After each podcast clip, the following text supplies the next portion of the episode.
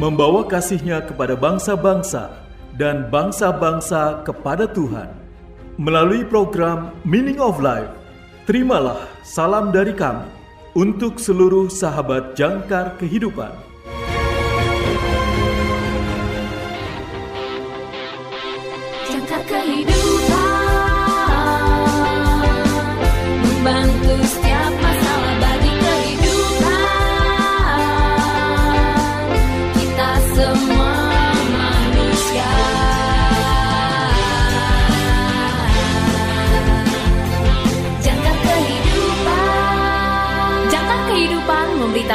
Memberitakan kabar baik buat kita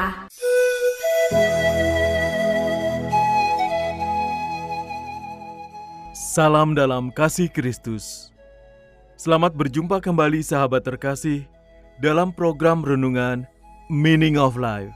Renungan pada hari ini berjudul Pertanyaan Tidak Percaya Diri, ditulis oleh Pendeta Dr. Karivo.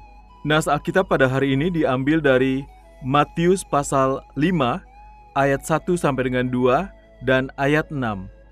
Matius pasal 5 ayat 1 sampai dengan 2 dan ayat 6. Inilah firman Tuhan.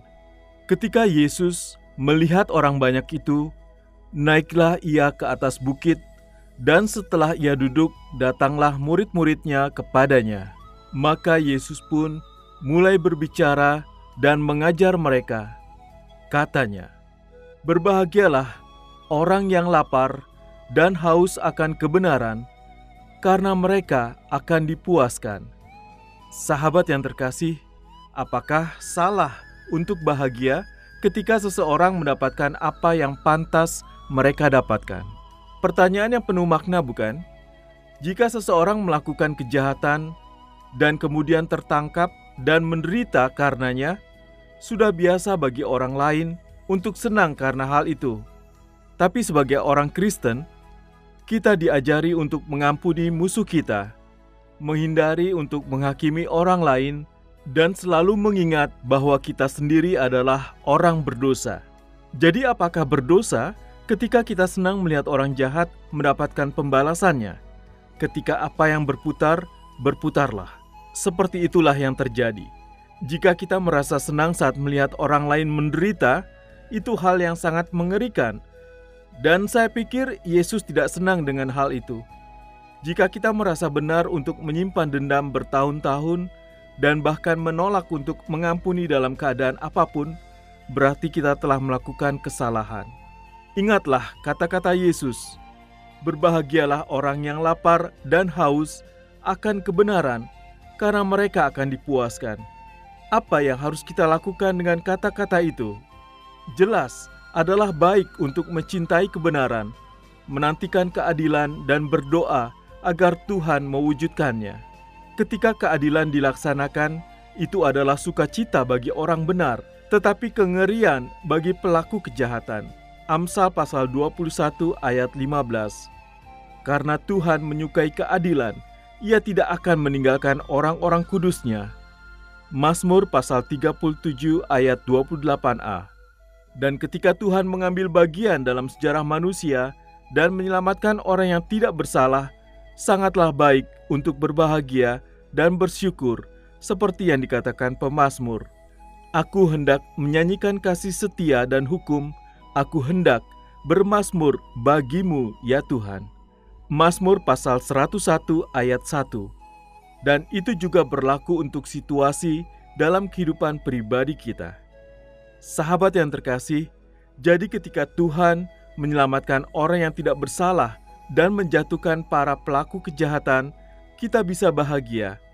Tetapi kita akan melakukannya dengan mengingat bahwa kita juga adalah orang berdosa, dan satu-satunya kebenaran yang kita miliki adalah apa yang telah Yesus berikan kepada kita dengan mengorbankan nyawanya sendiri. Hanya demi kasih karunia Tuhan, aku pergi.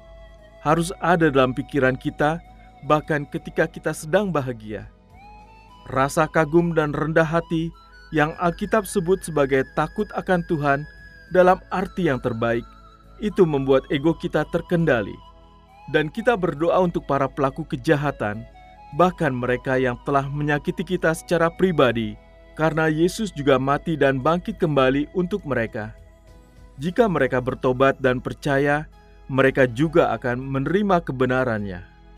Terkadang sulit untuk dilakukan, tetapi kita dapat meminta Roh Kudus untuk membantu kita, untuk menjadikan kita semakin serupa dengan Yesus yang adalah kebenaran kita, satu-satunya kebenaran yang kita miliki, satu-satunya kebenaran yang akan kita butuhkan.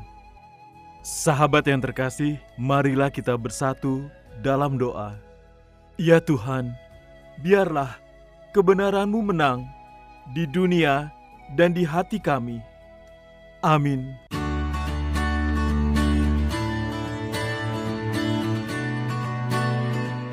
Sahabat yang terkasih, berikut ini refleksi hari ini untuk saudara. Segera dicatat ya, karena ada hadiah menarik untuk refleksi saudara yang terpilih. Pertanyaan pertama, sebutkan buku atau film favorit di mana kebenaran menang pada akhirnya.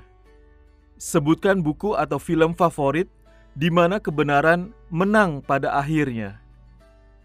Pertanyaan kedua, Ketika saudara dirugikan atau ditindas, bagaimana Tuhan membantu saudara? Sebutkan sebanyak mungkin caranya. Ketika saudara dirugikan atau ditindas, bagaimana Tuhan membantu saudara? Sebutkan sebanyak mungkin caranya. Pertanyaan ketiga, ceritakan tentang saat ketika Tuhan menjungkir balikan kejahatan dalam pengalaman saudara ceritakan tentang saat ketika Tuhan menjungkir balikan kejahatan dalam pengalaman saudara. Tersedia bingkisan menarik untuk refleksi saudara yang terpilih. Atau jika saudara memiliki kesaksian terkait dengan renungan hari ini, kirimkan jawaban refleksi dan kesaksian saudara melalui nomor WA atau WhatsApp kami di 0853 1056 8008 0853 1056 8008 atau di plus 62 853 1056 8008 plus 62 853 1056 8008 untuk saudara yang tinggal di luar Indonesia.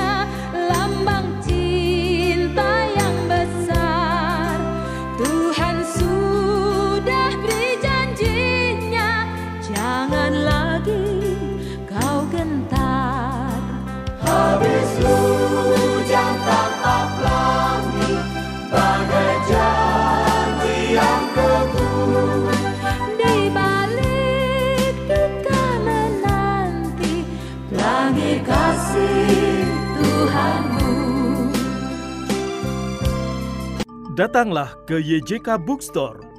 Dapatkan diskon hingga 50% untuk tahun ini. Juga menyediakan segala kebutuhan sekolah minggu dan ibadah, Alkitab anak dan dewasa, dan lain sebagainya. YJK Bookstore, Jalan Sunan Sedayu, Rawamangun, Jakarta Timur. Telepon 021 296 88 445 021 296 88445. YJK Bookstore didukung oleh Lembaga Alkitab Indonesia atau LAI, Penerbit Andi, BPK Gunung Mulia, Yayasan Obor, RPK Jakarta, dan Heartline Network. YJK Lutheran Hour Ministry Indonesia, bringing Christ to the nation and the nations to the church. Terima kasih saudara sudah mendengarkan program Meaning of Life. Persembahan Yayasan Jangkar Kehidupan. Jika saudara membutuhkan dukungan doa, silakan hubungi kami, Yayasan Jangkar Kehidupan, di nomor 0853 1056 8008 0853 1056 8008 Tuhan Yesus memberkati.